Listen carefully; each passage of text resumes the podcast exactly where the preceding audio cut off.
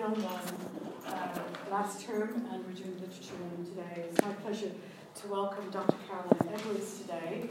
And um, I'm just going to give a quick little bio to introduce Caroline. Um, she's a senior lecturer in modern and contemporary literature at Birkbeck, University of London. And her research focuses are, are very much, of course, related to the talk. Her focus is on utopian imagination in contemporary literature, science fiction, apocalyptic narrative, and Western Marxism. And has, has your book come out yet? She's the author of Fictions of the Not Yet. It it's not yet published. Not yet. it's in process. And when it's due? Next year. Next year. And um, Caroline's published many articles uh, publications including Modern Fiction Studies and The New Statesman and many others. And she's regularly involved in public events and she's spoken at many institutions, including, I mean, I've had to cut them down because there were so many here, but the Wellcome Trust, the ICA, Harvard University, very nice, uh, the Academy of Fine Arts in Vienna, King's College London, and BBC Radio 4, amongst a lot of other ones. And Caroline is Secretary of the British Association for Contemporary Literary Studies and the editorial director of the Open Library of Humanities. So, um, hello. Without further ado, I will let, Thank you. these people's names and I will let you begin. Thank you very much. Um, thanks everyone for coming. Um, so what I'd, and if you're coming in late, there are, or on time, there are handouts floating about um, over here, I think. Um, literary utopias. So what I thought I'd do for tonight's lecture was focus. Um, I'll give you a kind of whistle stop tour of some of the more interesting and important literary texts in the utopian genre from Thomas More's Renaissance text onwards to the 21st century. But I'd like to focus in particular on how certain kinds of locations and settings give rise to certain kinds of utopian societies, as well as pointing out common kind of political um, features uh, and the way in which these societies are used to critique um, the societies of their own times, of the authors and the readers' own times.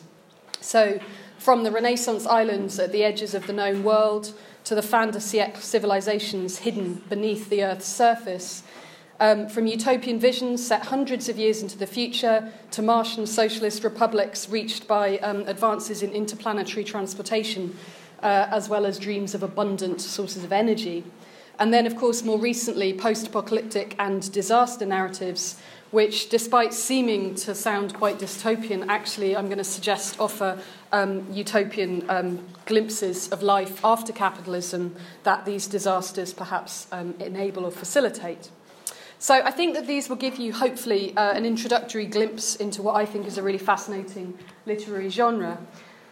Um, and as I go through, I'll try and pick out um, some of the constituent forms and themes that we find in these literary utopias. It's a genre that has a capacity for bringing together multiple different generic traditions, including um, political dialogue. So the early texts are dialogic in form, meaning it's a conversation between usually two people um, adventure narratives, scientific romance, and also early uh, or proto science fiction in the late 19th century and early 20th centuries. So, in their visions of the good life, these narratives demonstrate the ongoing utility of the form uh, and why it's useful for authors to advance certain kinds of political critiques uh, and um, address social causes. So, here are a number of features that they tend to share. And if you struggle to read type that small, I'll make these available and I'll send them to Patty afterwards. So, firstly, then we have the abolition of private property uh, and the redistribution of wealth. So, often this means the abolition of money itself. It doesn't always mean the abolition of class or, um, or social hierarchy, which can often be quite um, confusing and eccentric, I guess. Usually, these texts have technological advancement. Um, many of them, particularly towards the end of the 19th century and the early 20th century, feature automation. So they address the question of who's going to do the drudgery and the hard work in the good society, and the answer will be machines and full mechanisation. Uh, and when we come to look at um, gender utopias of uh, emancipated women, it's really important that they have automated labour to uh, replace domestic labour. Um, so, therefore, we have a number of utopian texts that advocate for equality among the sexes uh, and also for women's suffrage. So, these later 19th century utopias in particular were used um, for that particular cause. Um, quite often they'll highlight alternative pedagogies, different kinds of education systems, um, as part of a broader reconceptualization of society, um, how children are raised, uh, who does the parenting, and how they're schooled, and so on. We tend to find sources of abundant energy. So, this might be electricity, it might be some kind of galvanism, it could be a clean energy like hydroelectric power, or sometimes it's a mysterious energy source and it's not entirely clear what, um, what powers uh, that particular source. Most of these texts, then, I would say, um, advocate a particular kind of Enlightenment rationalism. That is to say, that they consider science to be really important, as well as secularism, um, although with some exceptions. Um, they tend to advocate the use of the empirical method, uh, and they're very keen on logic and logical, rational, philosophical um, debate. Then we get some more of the kind of fun stuff, perhaps the details of these novels and these texts that they're very interested in aesthetics. So, I mean, it, it becomes a cliche that every time you read another utopia, they have beautiful architecture, wonderful parks, great civic spaces, interior design is fantastic. Because they have abundant energy and there's a lot of material wealth, nobody need go without, even if there is a class system, poorer people can still have refined aesthetic sensibility. And of course, the people are beautiful, they're very healthy, and quite often they live for a very long time. So that's one of the kind of common tropes of the dreams of the good society. Um, many of these texts uh, in the 19th century, but also some of the 18th century ones as well, uh, feature industrialized development. So they're very interested in what might now seem to us some really quite boring questions of production. There tends to be a tour of a factory at some point. We get shown around warehouses, distribution centres, we're shown around shopping centres sometimes. Um, and we're told about the elimination of wasted resources. Um, so Edward Bellamy's Looking Backward, I'll come on to, is a really good example of that. And then finally, in nearly all of these texts, they've eliminated war, they've eliminated conflict. Quite often, they've done away with the judiciary. They don't need a legal system because nobody commits crimes, or they have some sort of um, local uh, scale system for trials where people admit their guilt because they're honest. Because once you don't have poverty and you don't have disease, nobody needs to perform crimes or become a criminal. Um, and so many of these 19th century texts then will talk in quite Darwinist sense about evolution to the next historical stage. This is an advanced civilization, particularly if it's set in the future, and they are superior to us in, in the here and now. So, the question tonight then is how do these te- texts use their exotic settings and locations to enact these kinds of utopian political visions? Um, and also, what kind of contemporary social and political anxieties do they address at different moments in European history. So we'll start off then with this idea of the classic um, utopian text and the idea of the island. The classical utopian tradition drew on an insatiable public appetite for tales of exotic travel and adventure, which would feature islands, shipwrecks, castaways, and fantastical societies hidden away across the seas. So, well known examples um, such as Defoe's Robinson Crusoe when we come to the 18th century, or um, Gulliver's Travels by Jonathan Swift. As the cartography of the New World expanded through colonial sea crossings, European imperialism shaped new capitalist frontiers, as well as the literary imaginary that was giving expression to their ideals of individualism and self reliance. And so the first text we have is Thomas More's um, Ideal Commonwealth and Utopia from 1516, and that's the Holbein engraving um, a few years after 1516 for the second edition. It's a really beautiful and very iconic image that you may well be familiar with. So, as you can see from that image, then, Moore's Utopia is situated on an island um, in a location somewhere in the South Seas. Um, and I wanted to draw your attention to the relationship between the way in which the utopian society is built or constructed and the isolated island setting, which makes it possible that these islands, then, in the Renaissance imagination, are the perfect place in which to have a kind of social experiment. You're away from society, you're away from European high society like the courts and the class system, and you're in some kind of exotic other place where you can try out new kinds of um, social and political mores. So Prospero's um, Desolate Isle in Shakespeare's The Tempest from 1611 inspired Gonzalo to imagine a Commonwealth government of such perfection as he described it. And it anticipated a wave of treatises, um, which I've uh, listed some here. So in the early kind of 1620s, uh, and 30s, then, we have a number of um, different kinds of paradise societies located on um, tropical islands.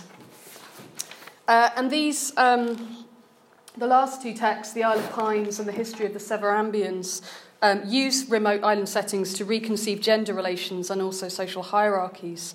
So it's significant, as one critic notes, that the island context appeared to permit, perhaps through psychological distancing, otherwise socially unpalatable experiments in the meaning and the social control of gender.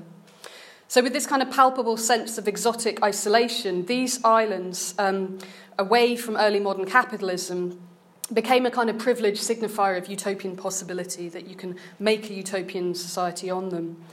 Uh, and then, of course, through the 18th century, this becomes um, uh, sort of further entrenched with scientific expeditions, um, with uh, people like James Cook, Antoine Bougainville, who go along uh, and discover places like Tahiti and Mauritius.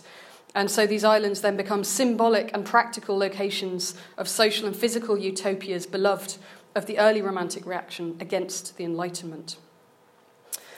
So, um, More's Utopia is an early example then of this kind of social experimentation. Uh, you might note that that um, island map is, is roughly in the shape of a cranium, of a skull, um, and so it marks um, something that comes up quite a lot in Renaissance um, discourse about this idea of a sovereign body um, and, and then the head that is severed from the body of the mainland. And of course, if you've read this, this one, you'll know that the island wasn't originally an island, it was a peninsula that then uh, King Eutopius made his slaves dig the, the channel so that it became an island. And so we get this kind of head, disembodied head, um, floating away from the landmass. Um, uh, as just, uh, I suppose, an interesting kind of Renaissance um, trope.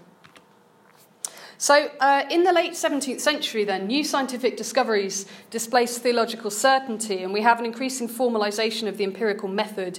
It's transforming things like physics, astronomy, and the earth sciences. Um, but there were actually attempts to bridge older medieval systems of thought with the latest Enlightenment scientific discourse.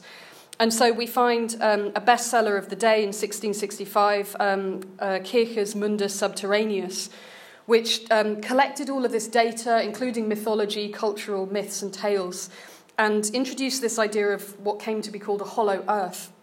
Uh, the idea that through um, the North Pole, particularly, there's a whirlpool, and that you can then access a series of concentric nested rings below the surface of the Earth. Um, it might sound incredibly wacky, it's beloved of conspiracy theorists to this day, but it actually inspired um, Edmund Halley, uh, after whom the comet was named um, to present a paper to the Royal Society in 1692, and he tried to explain the magnetisation of the Earth by arguing that we sit on um, the Earth's crust is on a series of these kind of concentric spheres, and that they could possibly support life beneath the surface. And so, this idea then, from the late 1690s onwards, becomes popularised by different amateur scientists and writers, um, and it inspires a number of exotic travel narratives. We've already gone out across the oceans. We've found most, if not all, of the desert islands that we think we can find. So, where else could we um, find an exotic location in which to stage our utopian community? So, um, writers start traveling um, under the surface of the earth. Uh, so, I've got a list of some of these texts for you uh, under the, the heading of the Swiss cheese um, utopias.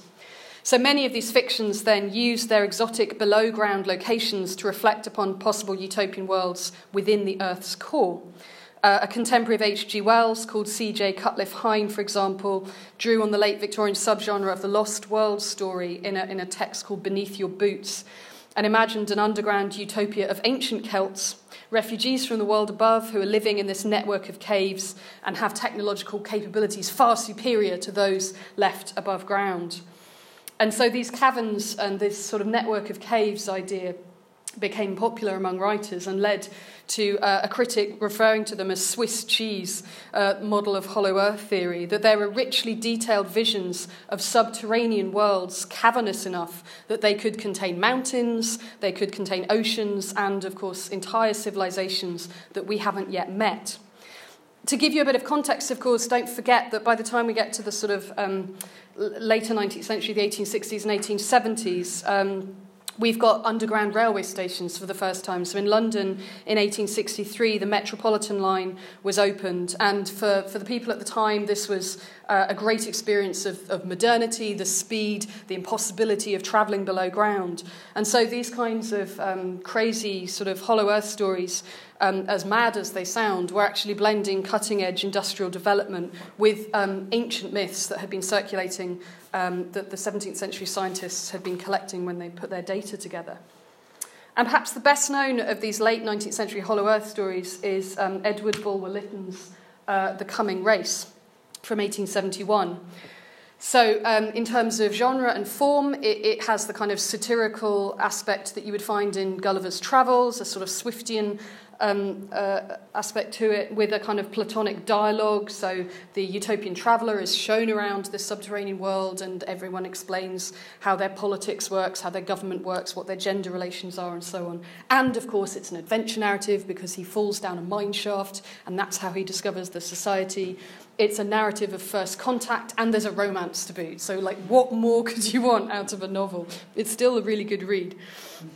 So um, he, he comes across this um, subterranean uh, society after falling through this mine shaft. And then um, through a chasm, he sees, the protagonist sees what appears to be artificial lighting emanating from deep into the rocky abyss. Glowing, he says, like artificial gas lamps placed at regular intervals, as in the thoroughfare of a great city.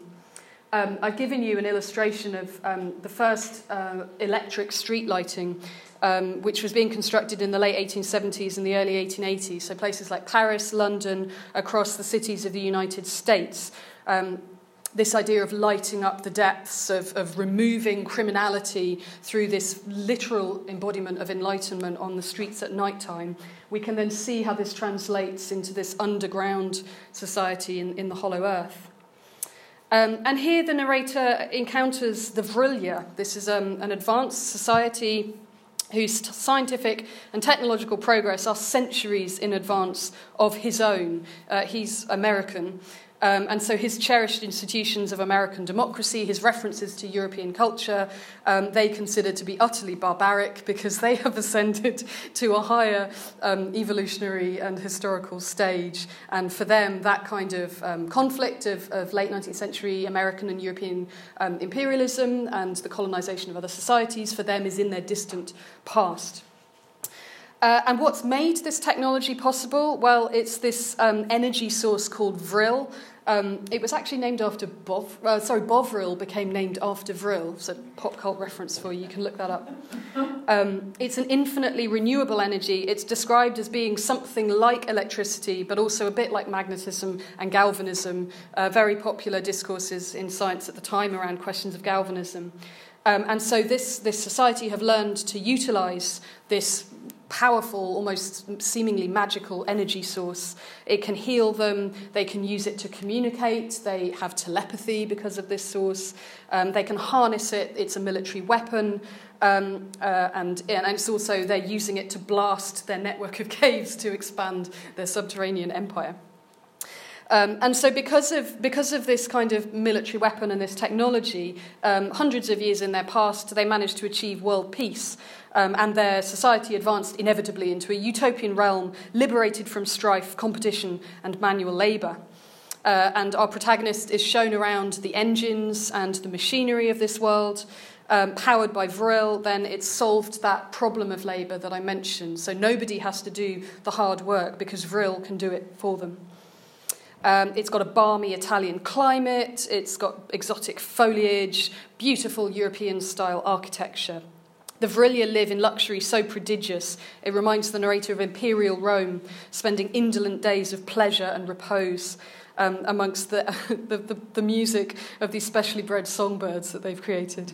Happiness, he says, is the end at which they aim, not as the excitement of a moment, um, but as the prevailing condition of their entire existence. Okay. So, the reason that the text is called The Coming Race is because towards the end of the novel, the protagonist realizes that this powerful, superior uh, society might now that they know that there are still people above ground, they might actually come back up above ground and start colonizing the countries of the world. Um, Uh, and so he worries that this, this is sorry this is the coming race that's going to replace um, you know the, um, the, the civilizations that the reader would recognise. Um, so the novel then offers us a kind of Darwinian thought experiment about a technologically and a biologically superior race. Um, the narrator's conjecture that the, the, the Vrilya people will surely venture to the surface and will become, quote, our inevitable destroyers, um, gives not only the, the title of the novel, The Coming Race, but also gives us this kind of note of doom and this sort of um, forewarning. They come to represent an existential threat to mankind. Um, and note, of course, how that can then be used as a kind of embodiment of American and British expansionism at this time in the 1870s and the 1880s. And so this novel becomes a kind of exemplary um, uh, work of imperial Gothic. And perhaps most alarmingly to, to the readership of The Coming Race, um, one of the aspects of the, the civilization that, that is most disturbing is that women are superior. They are physically superior, and therefore um, they are also uh, culturally superior. And so it sends um, the hapless menfolk a kind of warning about smug patriarchy and its assumed co- continuance. And this gender role reversal we find in another really well known uh, Hollow Earth narrative, um, Mary Bradley Lane's Mizora, um, A World of Women. That is not a historically accurate contemporaneous image. I struggled to find any image that could represent this novel, but if, if you think about Smash the Patriarchy, you get the general gist of it. Um, and so again, um, uh, the narrator, the, this Russian narrator, drifts across the um, um Arctic and slides into a whirlpool, um, and then finds the subterranean sea and, and washes up on the shores of Mizora. Again, it's an Italian climate, lush orchards, flower gardens, advanced technology. This world has all the hallmarks of a utopian kingdom. It has nationalised transport, it has a state education system that we would still admire to this day, and it has um, an interesting kind of energy production, all of which attest to um, its context in terms of utopian socialism at this time. Many of these utopian novels are also socialist novels. Toil was unknown, Vera says, the toil that we know, menial, degrading, and harassing. Science had been the magician that had done away with all that. Uh, and so we have sophisticated mechanisation, um, which has made it possible for women no longer to do the housework. Um, it shares features um, that we, we later come to associate with Taylorism and Fordism, with ideas of factory management, uh, industrial efficiency, and so on, we can find in this earlier text from 1880. The women, uh, how do they reproduce? This is a question um, initiated by um, Bradley Lane at this time that then inspires many later feminist uh, narratives, particularly in the 60s and 70s period. Um, whereby you have a kind of feminist, separatist, utopian world. And so the question always arises how do they reproduce and how do they um, make the children? Uh, what is the method of um, reproduction? So it's a kind of um, parthenogenesis, it's a self reproductive um, system. Uh, it's described in botanical terms, it's like a plant. It's a refinement of natural law because they're so advanced. It's like some kind of horticultural experiment. Um, which they're also doing on all of their greenhouses and laboratories because living underground, um, they need artificial light and they need artificial food sources. So it's a matriarchal society, it's also an Aryan society, and here we get this note of caution in many utopian texts where there's something slightly off uh, or explicitly off, um, whether it's kind of authoritarian, as with King Utopus in Thomas More's originary text, or whether it's something racist as in this case, where all the women have blonde hair. And so our dark haired narrator becomes very self conscious about her own dark skin and complexion and hair. And we see a kind of discursive nexus here with ideas of race um, and eugenics and social Darwinism. Um, uh, okay, so Mizora then mirrors biological notions of the eugenicists, but it also mirrors this idea of um, progress as well. Okay, so the discovery then of the New World during the period of colonial expansion that I've just briefly outlined to you obviously led to improved geographic knowledge. It led to our knowledge of cartography, um, knowing the limits of the world, mapping the world as such. Um, and it removed any last vestiges of unknown territories. So, utopian literature um, became obliged to look further afield for unknown sites that could lend themselves to speculation If, if we already know everything that exists on the planet, where are we going to find those exotic locations and settings in which we could imagine a utopian alternative world? Um, and so they have to go further afield to think about um, um, ideas of kind of alien races and fantastic technologies. So, as Edward Bellamy wrote in uh, a letter in his magazine, The New Nation, in 1892, there can be no more new worlds to be discovered. There are no fresh continents to offer virgin fields for new adventurers. And so, what we find then is that utopias, rather than being elsewhere geographically, now have to become elsewhen. They have to be set at another historical time. And because um, everyone is so excited by um, industrialization in this period and technological advancements and advancements in science and medicine, they're set in the future. So, we start to get what is called the Uchronia, which is the utopia set in another time. And so these characters tend to kind of wake up in the future and discover that the world has um, advanced into fully fledged utopian socialism um, and capitalism has somehow been contained or surpassed. Um, okay, so this then plays into ideas of kind of progress as this sort of linear teleological movement towards um, improved social uh, relations. Um, okay, so uh, on your handout are some of the early Uchronias. They go right back to the 1770s and then through the earlier 1800s. Um, perhaps it's, it's no surprise, given the importance um, of the French Revolution, that that's where we, we first uh, find this idea in a text by Louis Sebastien Mercier, Long. Um, my French isn't good enough. Uh, the year 2500 um, is, is what it becomes translated as. So the narrator then goes to sleep in 18th century Paris and wakes up in a futuristic utopia of enlightened rationalism and temperance. No one is drinking here. They've had a non violent revolution, um, and the, they've managed to get rid of the monarchy, but not the nobility, although they contain the nobility by making them spend all of their wealth on great civic projects, statues, feeding the poor, and so on. So it's that odd mix where they've sort of got rid of some aspects of um, capitalist social hierarchy, but not others, um, or feudalist even. It was actually a best selling work at this time. It sold over 60,000 copies in various languages.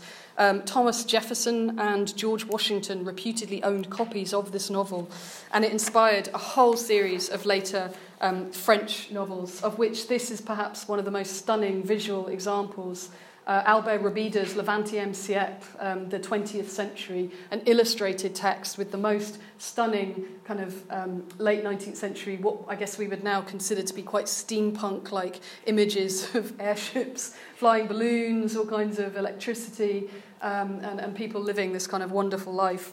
It was set in the, the 1950s, a technologically driven world of full electrification where people are travelling by air car and they have video phones.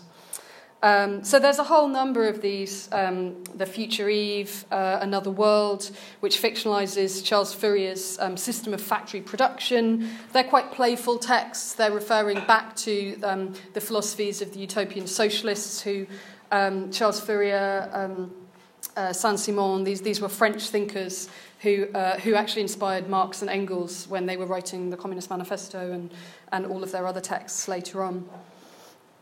So these are highly technologized Uchronian futures, um, but of course they also raise the possibility that the world could deliver uh, a dystopian future of complete commodification in which everyone just becomes kind of money grubbing and entrepreneurial. And Emile Souvestre's The World as It Shall Be from 1846 is a really wonderful example. If you get hold of this novel, uh, it is in print. Um, it's a really good read.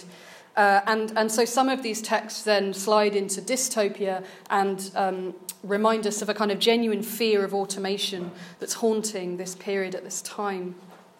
So these technological advances, then, we shouldn't forget, were uh, a real problem in late 19th century um, North America. Um, as Kenneth Roemer, uh, a, critic of science fiction, writes, um, since the Americans were supposed to celebrate the very machines that often put them out of work and uh, led to the strengthening of the rich. So we get um, perhaps the most um, prolific period of utopian writing happens in the 1880s, 1890s period. Many of these are American novels. Um, and many of them are written by people who aren't novelists. They're written by amateurs, um, just interested, um, I don't know, people who just wanted to kind of join in um, the discourse. So they're often quite badly written uh, and, and they become quite hackneyed and cliche very quickly. Um, and they offer readers um, kind of utopian parallel worlds responding to the events of the day. These events then would have included um, the, the inequality between capital and labour in American society at this time had become exacerbated by postbellum immigration after the Civil War. It, um, there was a cheapening of labour, which led to increasingly militant industrial action, and this is exemplified in famous strikes and riots of the day the Pullman Railroad Workers' Strike, the Homestead Steel Strike, and the Haymarket Square Riot. And workers' strikes set the scene for Edward Bellamy's Looking Backward in 1888, perhaps one of, uh, one of the most famous utopian novels and incredibly influential. Having gone to sleep in the 1880s at a time of protracted factory strikes and unrest, uh, challenges from the labour unions against the powerful capitalists and the great corporations, the protagonist, Julian West, is struck. He wakes up, and suddenly the city is calm and quiet and ordered. Um, his hosts can't believe uh, that he didn't see this coming. They say, You must have realised that widespread industrial and social troubles and the underlying dissatisfaction of the classes and, and the inequalities of society were portents of great changes of some sort. So, what we have then in Bellamy's novel is an evolutionary narrative, uh, this Darwinian tale of progress, um, uh, which gives us a kind of scientific basis for a, a post capitalist society, the next necessary stage in um, historical development. Um, the novel, as I mentioned, was, was so influential that historians later declared it was only um, Marx's Das Kapital has done more to shape thought and action in the world and it directly inspired um, a whole series of clubs um, around America in the 1880s and the 1890s called Bellamyite um, societies. Um, and they drew from this novel ideas about nationalization, uh, nationalizing production, particularly in, in their vision of how society should change. And given the kind of exotic travel um, narratives that we've seen so far, Re- reading looking backward now can seem really boring. It's quite staid. Um, it's really obsessed with ideas of pneumatic systems of delivery and communication.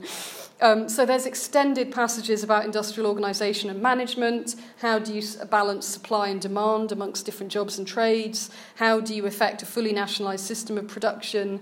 Um, what would shopping look like in the in the utopian Boston of the future? Um, and, and, and so lots of warehouses and pneumatic tubes. Um, and as you can see from this uh, well known image here, uh, at this time, compressed air pneumatic technology really did capture the public imagination um, to the extent that Alfred Ely Beach um, imagined the, the, the first incarnation of um, the New York subway, he, he envisaged being a pneumatic um, transportation system. Okay. So the, um, uh, another aspect then of Bellamy's text that becomes important is this question of um, women's equality amongst socialist government, world peace, um, federated forms of international cooperation. Uh, Julian West exclaims to the utopians around him, What a paradise for womankind the world must be now. Uh, this is something that's also, um, I don't seem to have a, a an image for this, sorry. It's also dealt with in um, Mary Griffith's 300 Years Hence from 1836, uh, uh, which is a, an interesting text insofar as um, it imagines women on an equal footing with men. Um, as the utopian traveller is told, as soon as women were considered of equal importance with their husband, all of the barbarisms of the age disappeared. So, utopias then, we can see how they enable writers to imagine traditional patriarchal gender roles to be reversed uh, and why they become so popular among contemporary readers. Another good example, Anna Bowman Dodd's epistolary novella, The Republic of the Future, subtitle Socialism a Reality. Um, and uh, again, more um, admiring of pneumatic distribution networks and more admiring of full automation systems that are going to release women from the servitude of cooking and keeping house, resulting in their emancipation into uh, public life. And the male uh, traveller to this utopian society can't believe his eyes. He says one sees them everywhere, women, that is, in all the public offices, as heads of department, as government clerks, officials, engineers, machinists, aeronauts, tax collectors, filling, in fact, every office and vocation in civil, political, and social life. Um, so, uh, often using a male protagonist can be a really fun way for, for a woman writer to play with um, ideas about kind of the smug patriarchy and so on. Okay, so that's the Uchronias. Those are the novels then that are set in um, the future. Patty, have I got about 10 minutes? You've got, well, we, we run until 9, so oh. you've got, we, we want about maybe 15 minutes. Sure, I mean, I've got a lot of material. Uh, I was trying to skip through it quickly because I wasn't sure when we were oh, ending. No, no, no, you're, you're fine. Okay, great, thank I mean, you. I don't know if you wanted to break for questions at all, or you want to just keep going. Is it all right if I keep going? Yeah. yeah? Okay. Do you want me to open the window again? I was, it was just the music was coming in. Are you hot? Shall I just open it? Okay. Thank you. So, um, just a quick recap. We've had these um, Renaissance utopian islands, we've had utopias set elsewhere across the globe. We've then had, through the later um, 18th and into the 19th century, utopias set in the future, where technological and scientific development has achieved um, wondrous kinds of heights. Now we start to get, in the same period, so the late sort of 1890s and early 1900s, um, a different idea of where we might find the utopian society. And so, whilst the Uchronias are looking hundreds of years into the advanced industrial future, another strand of fin de siècle utopian literature is imagining perfected worlds beyond the edge of our known universe. If there's no room left on earth for hidden valleys or lost kingdoms, unknown to colonial modernity, mankind is going to have to go further afield and we're going to have to launch off into the galaxy for our inspiring visions of communities and narratives of adventure. So in 1888, uh, sorry, in 1878, Giovanni Schiaparelli announced that he had observed Mars and he had observed linear features that he called canali.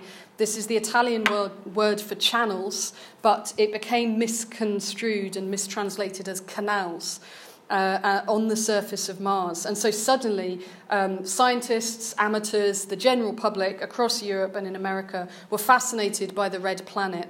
The, the image of the red planet having canals along it suggested, of course, some kind of advanced Martian. Um, civilization who had managed to address uh, the problems of aridity and desertification on Mars by um, developing an, a, a, very kind of um, sophisticated uh, irrigation system. So, therefore, everybody started to believe that Mars would be inhabited by, um, by Martians, by, by um, in, sentient beings. So, it inspires a number of writers then to set utopian narratives among sentient alien races. Um, as one critic puts it, in post Schiaparelli Mars, after Schiaparelli's um, uh, supposed um, uh, discovery of the Canali, the literary imagination could people a habitable planet with ideal societies that served the traditional critical and creative functions of the utopian romance. So, um, in addition to this irresistible suggestion that canals must mean Martians um, with their agriculture and, and their possible utopian societies, there's also a kind of evolutionary discourse at this time um, in both the scientific and literary circles, which suggests that sentient life is, uh, is adapting on Mars to a dying planet.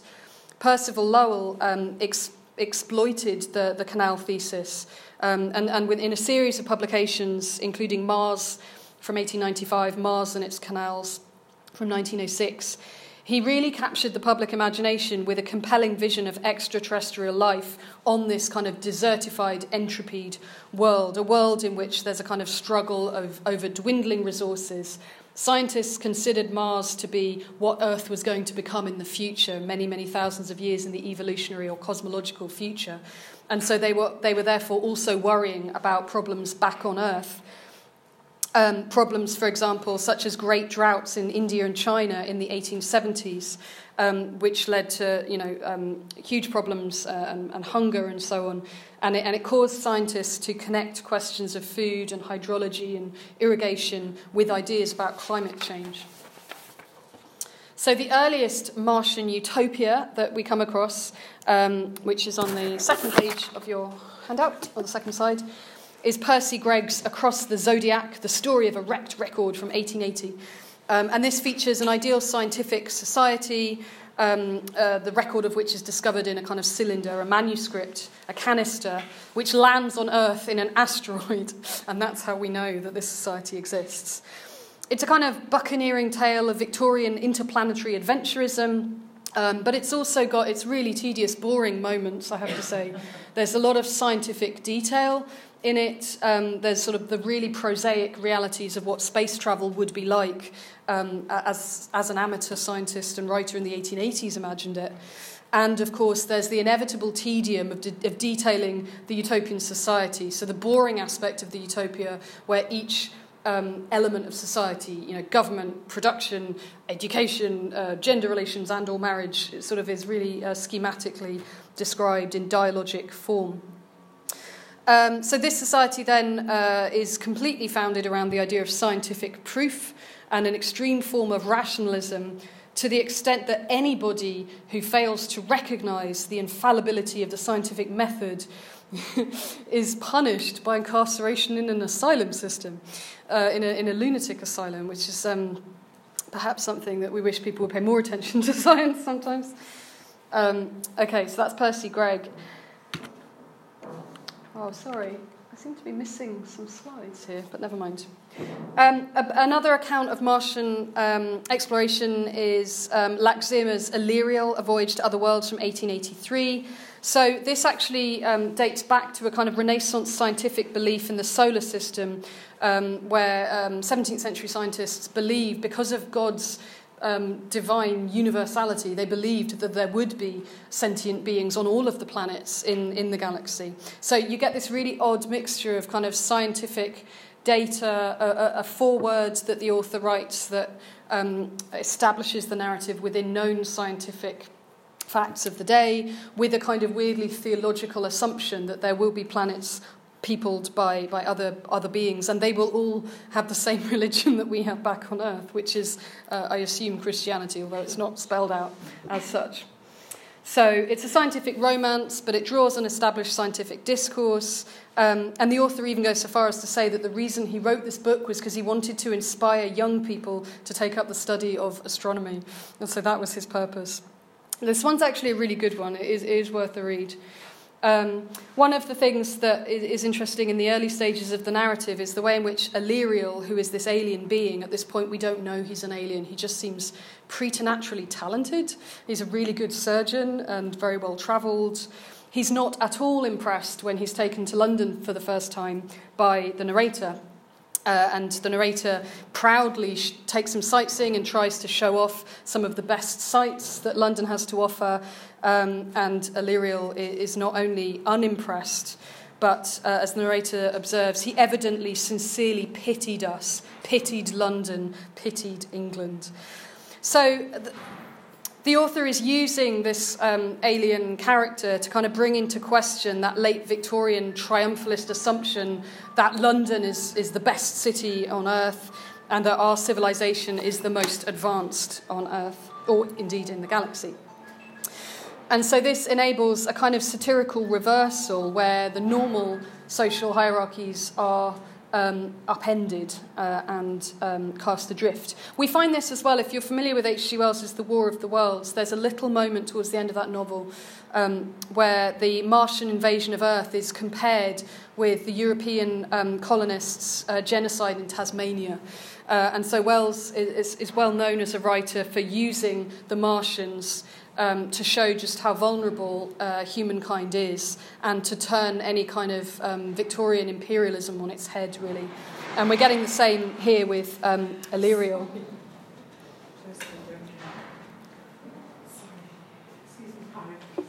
That's all right. Um, when we finally get to Mars in the novel, um, surprise, surprise, we discover it's a resplendent socialist utopia. It has lush red landscapes and also high tech cities uh, tree lined boulevards, ubiquitous electric cars, and renewable energy powered by tidal wave technology. So, all of the kind of best things that we have come to associate with the utopian um, literary novel. And so, this discovery of abundant energy has liberated the Martians from menial labour through um, automation. Um, happiness on Mars is thus directly equated with the requisitioning of energy um, away from war, away from strife, uh, and towards scientific and technological development. So it suggests if we could only stop fighting among ourselves. Um, don't forget, obviously, this is a couple of decades before the First World War, so it comes to seem really quite um, significant, uh, you know, re- rereading the novel. If we could just stop fighting amongst ourselves and our, our small nations, science and technology could develop. Um, and it brings a kind of evolutionary cosmology into dialogue with um, a prevailing belief in the late 19th century that, that scientific progress and enlightenment um, is, is going to advance in this kind of linear sort of way. Um, yeah, here we go. Okay. Um, a slightly less scientific account of spaceflight is given in uh, a novel called Unveiling a Parallel from 1893 um, by Alice Ilgenfritz Jones and Ellen Merchant.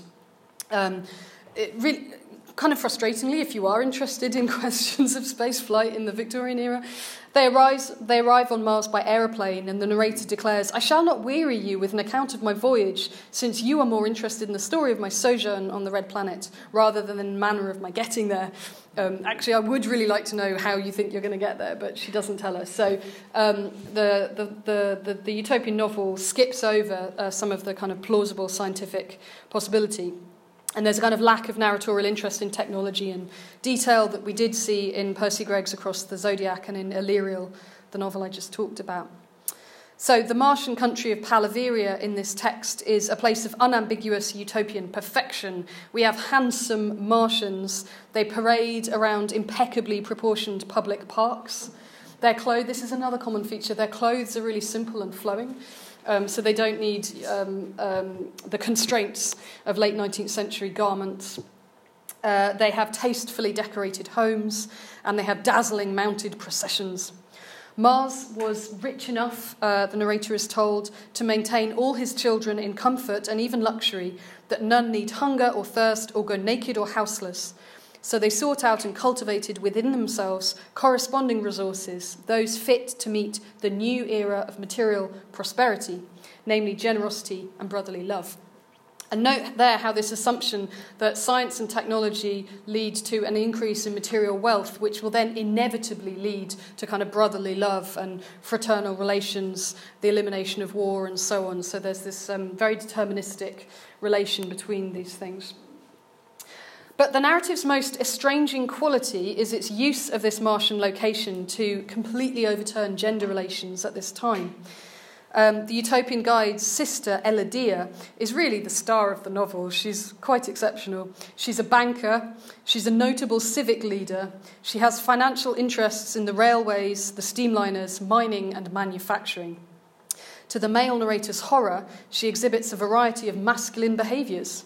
She, she goes to her women's club, so the equivalent of the gentleman's club.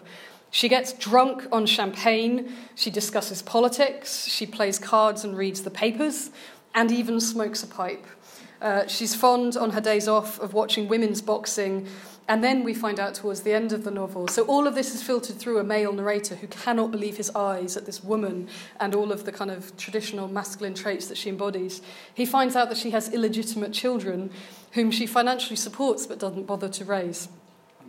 So um, he says, She amused herself with us men, just as I have seen a busy father amuse himself with his family for an hour or so of an evening. Uh, and her own very powerful femininity is contrasted with his emasculation and effeminization. Um, he's described as sort of blushing like a girl when he realizes that she's been drunk and she's got a hangover, um, and recoiling in horror um, when he realizes that, that women in this Martian society have male prostitutes and, and he, it offends his senses and so on. So you can see how much fun the, the two uh, women writers of the text are having with pointing out kind of hypocrisies of American patriarchal culture at that time. Um, in the pink skies of the perfect Martian society in this novel, Unveiling a Parallel, these readers at the fin de siècle were also treated to a utopian world of clean electric power um, so, like some of the other novels that I've mentioned, Mars then um, is a source of abundant electricity, which makes possible a pollution free society. One of the first things in many of these texts you find is that there aren't any chimneys and there isn't any smoke. And the narrators are always really, Edward Bellamy's um, Julian West is really struck by how there isn't any smoke or smog in Boston in the future. Um, so, uh, this, um, these visions then of um, of abundant energy are really important to the utopian form. In Aleriel, we had a car that was fueled by clean energy from ether, a sort of magical source that, that powered um, the intergalactic travel to other planets. Um, and this is a time when Victorian physicists were also thinking about um, atoms and electromagnetics and questions of clean energy um, were part of this kind of public discourse uh, and debate amongst astronomers. So, for example, they realised that they were struggling to see Mars clearly through their telescopes in London because the pollution was so bad. And so the Royal Society and other scientists started talking about having to move the telescopes outside of the city um, to minimise visual distortion caused by smog. So we can relate these Martian utopian texts back to the kind of problems of industrial um, uh, development at this time. And we can think a bit more um, about things like steam generated electricity uh, and um, whether these power sources are kind of mystical or whether they're um, sort of detailed in any realistic kind of way. So Mars then uh, is obviously very popular in the 1880s, 1890s period. By the time we get to the early years of the Russian Revolution, um, Mars becomes um, central to many writers' um, imagination of, of um, a socialist republic that would spread not just across the world, but would indeed spread across the galaxy. So the early Bolshevik period bristled with ambitious visions of the Soviet future, nourished by industrialization, technological advances, um, and a really vigorous national conversation in Russia at the time science, engineering, um, and human nature. So there were a number of social, political, and um, industrial transformations at this time in Russia. We have electrification, we have the Great Siberian Railroad, new developments in aeronautics and um, aviation. Uh, illustrated scientific magazines were publishing astronomical photographs. And so these opened up kind of new imaginary um, cartographies around the galaxy and they fueled the public's desire to learn about scientific discovery. And this led to a new genre of interplanetary fiction, um, the heroes of which are these cosmonauts and engineers. They're always scientists, they're always heroic, they're usually masculine, and they're going off to champion um, communism around the world. Or indeed, they're being shown that communism has worked elsewhere better than it is working back at home. So, Alexander Bogdanov's Red Star is probably the best example of this um, subgenre. Um, Bogdanov himself was a scientist by training. He worked closely with Lenin in the early years of the Bolshevik um, party. And in Red Star, uh, the characters find a superior Martian culture. Um, this is set sort of shortly after the 1905 revolution in Russia. Um, the protagonist, Leonid, um, is approached by a mysterious um, figure who invites him to travel to Mars and, and join them uh, in. Uh, sorry, join their kind of highly developed scientific um, culture. Um, again, uh, as with other utopias, then um, the, on Mars, the, the nations are all in harmony with one another. Interplanetary travel, uh, uh, national travel, sorry, international travel across the Martian planet um, is made very easy by a kind of global connectedness um, Martian history has developed and proceeded along a single and uniform path of development into a single broad society. And so Leonard is greatly admiring of what he sees on Mars, and he says, I could not help feeling a certain envy as I viewed this picture of steady social evolution, free from the fire and blood of our own history. That steady social evolution then um, again comes back to this idea of um, uh, narratives of progress that, that were very um, popular at the time. Alexei Tolstoy's Aelita. Um, you, you, probably don't know the novel, but you may well know the film Aelita, Queen of Mars from 1924. Fantastic silent era Soviet uh, film. Again, another example of um, finding that the um, communist revolution is taking place um, on Mars. Okay. Um, this is really a very micro genre, but I thought it was worth mentioning. Um, this idea of achieving utopia by comic collision. Um, so, whilst exotic uh, and intergalactic settings provide a suitably different location from the author's and the reader's own real worlds in which we can stage a utopian civilization, um, public interest in space and cosmology at this time also fed into ideas about what happens if asteroids or comets are coming over onto Earth and, and will they destroy us, will they destroy the planet. Um, this, this dates back, in fact, um, in the uh, Uh, but back into the, the 1773, for example, there was a very famous comet scare in Paris. So we've had various different comet scares sort of dotted throughout history at certain times. H.G. Um, Wells then writes a novel in 1906 called In the Days of the Comet, in which um, Earth is miraculously transformed by a comet collision. Uh, and, it, and it's referred to as the change. And once the comet lands on Earth, it, it magically transforms all of Earth into a place of beauty, harmony. Everyone who was previously enemies, people who are having affairs with each other's partners, suddenly everyone's okay with all of it and they, everything is forgiven. Uh, and as the narrator says, at the moment of the change, I looked up and saw a fading trail of greenish light still hanging in the sky. And after that, there was a shiver and whispering in the air, a stronger throbbing in one's arteries, a sense of refreshment, a renewal of purpose. How beautiful it was, how still and beautiful. Peace, peace, the peace that passeth understanding, robed in light descending. Um, it is, it's one of Wells's worst novels. It's pretty badly written. But, um, but if you just skip to the end where the moment of the change happens, it's worth it. Um, so, actually, writing in 1905, this anticipated the eagerly awaited return of Halley's comet uh, in 1910, and it also responded to earlier comet scares, um, such as in 1857 and the 1773 scare that I mentioned before. Um, Adam Roberts, a science fiction author, uh, wrote about this in a review um, of Wells's novel, um, and he, he, reminds us that the comet scare in Paris was used to figure as a kind of modern sort of revolution, representing a kind of abdication of political agency as such, a deus ex machina short circuiting of all the tedious business of actual reform. So, where other utopian narratives are just set in the future and we're told how history developed and how these societies advanced into this final perfected state of civilization, Wells's novel just uses the kind of external agency of a comet. It's almost like a, a, divine intervention, if you like, and suddenly everything is transformed, and perhaps he wished it would all be that simple. Okay, so moving then towards um, a close and coming up to date. The same year that Wells wrote In the Days of the Comet, he published another novel thinking about utopia called A Modern Utopia. And in this novel, he directly um, confronts many of the criticisms that I've been vaguely alluding to throughout my talk that were often um, levelled against utopian narratives. So these include the fact that they're, um, they're boring, that their, their, their citizens are just smug and self satisfied, that they recline in leisure and ease, that therefore they've lost any kind of vital energy. Their lives of ease and plenty have made them unimaginative, uncultured um, often you'll find a trope that they can't produce great literature or drama because there's no conflict and therefore there's nothing to write about anymore. And perhaps that these utopian worlds are prone to authoritarian rule. So, going right back to Thomas More's King Utopus, who organised the island of Utopia, who was an authoritarian monarch. Um, or that nothing ever changes, that, that it's just now we've reached perfection, it's just going to be the same forever, and how tedious that would be. No one actually wants to live in a utopia. And to this, Wells replied The utopia of a modern dreamer in 1905 must needs differ in one fundamental aspect from the nowheres and utopias men planned before Darwin quickened the thought of the world.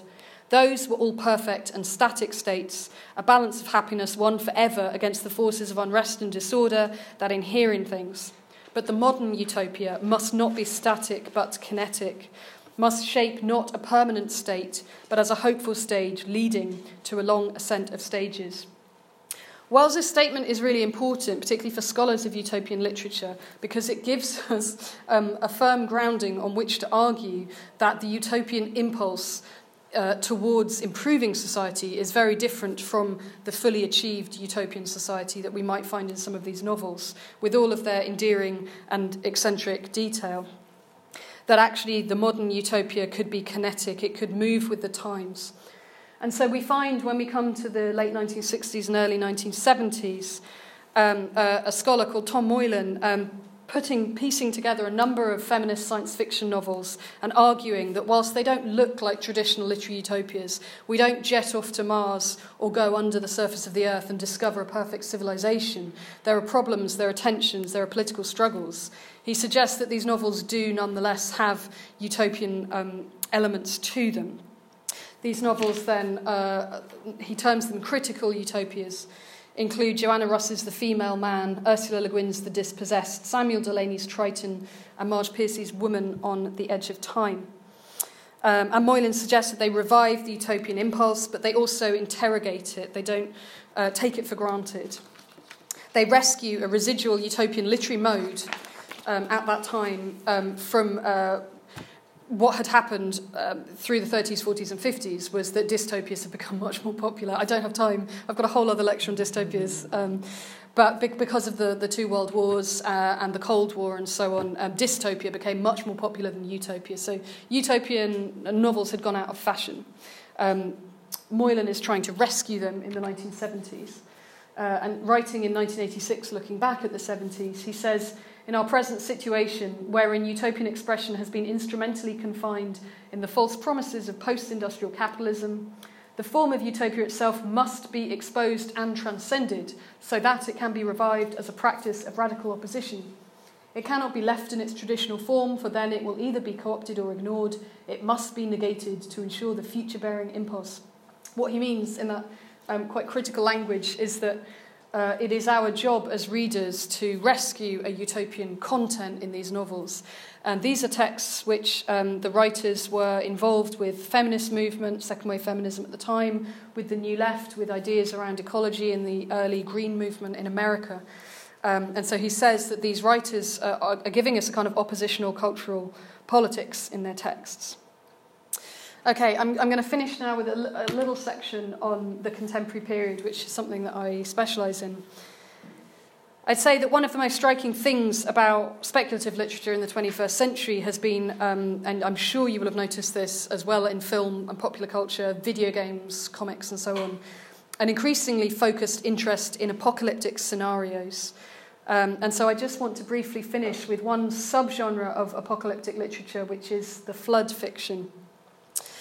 Like the Renaissance utopian precursors that we considered earlier with Thomas More's Utopia, or perhaps Francis Bacon's New Atlantis, uh, flood novels um, of the contemporary period um, also feature islands uh, in very interesting ways, and they also suggest that islands continue to this day, as the Renaissance writers believed, to signify a privileged site of utopian possibility.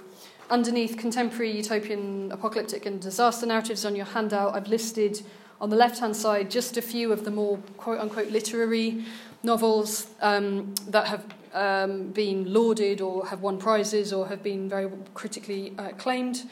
Um, and on the right hand side, some of these which specifically deal with um, floods. So these flood narratives draw on an established philosophical tradition of using island geography to examine new political experiments. They help us to rethink questions of sovereignty um, and community. And so, islands in these kinds of novels represent a site of alternative community. They're still slightly exotic, they're still slightly isolated or elsewhere.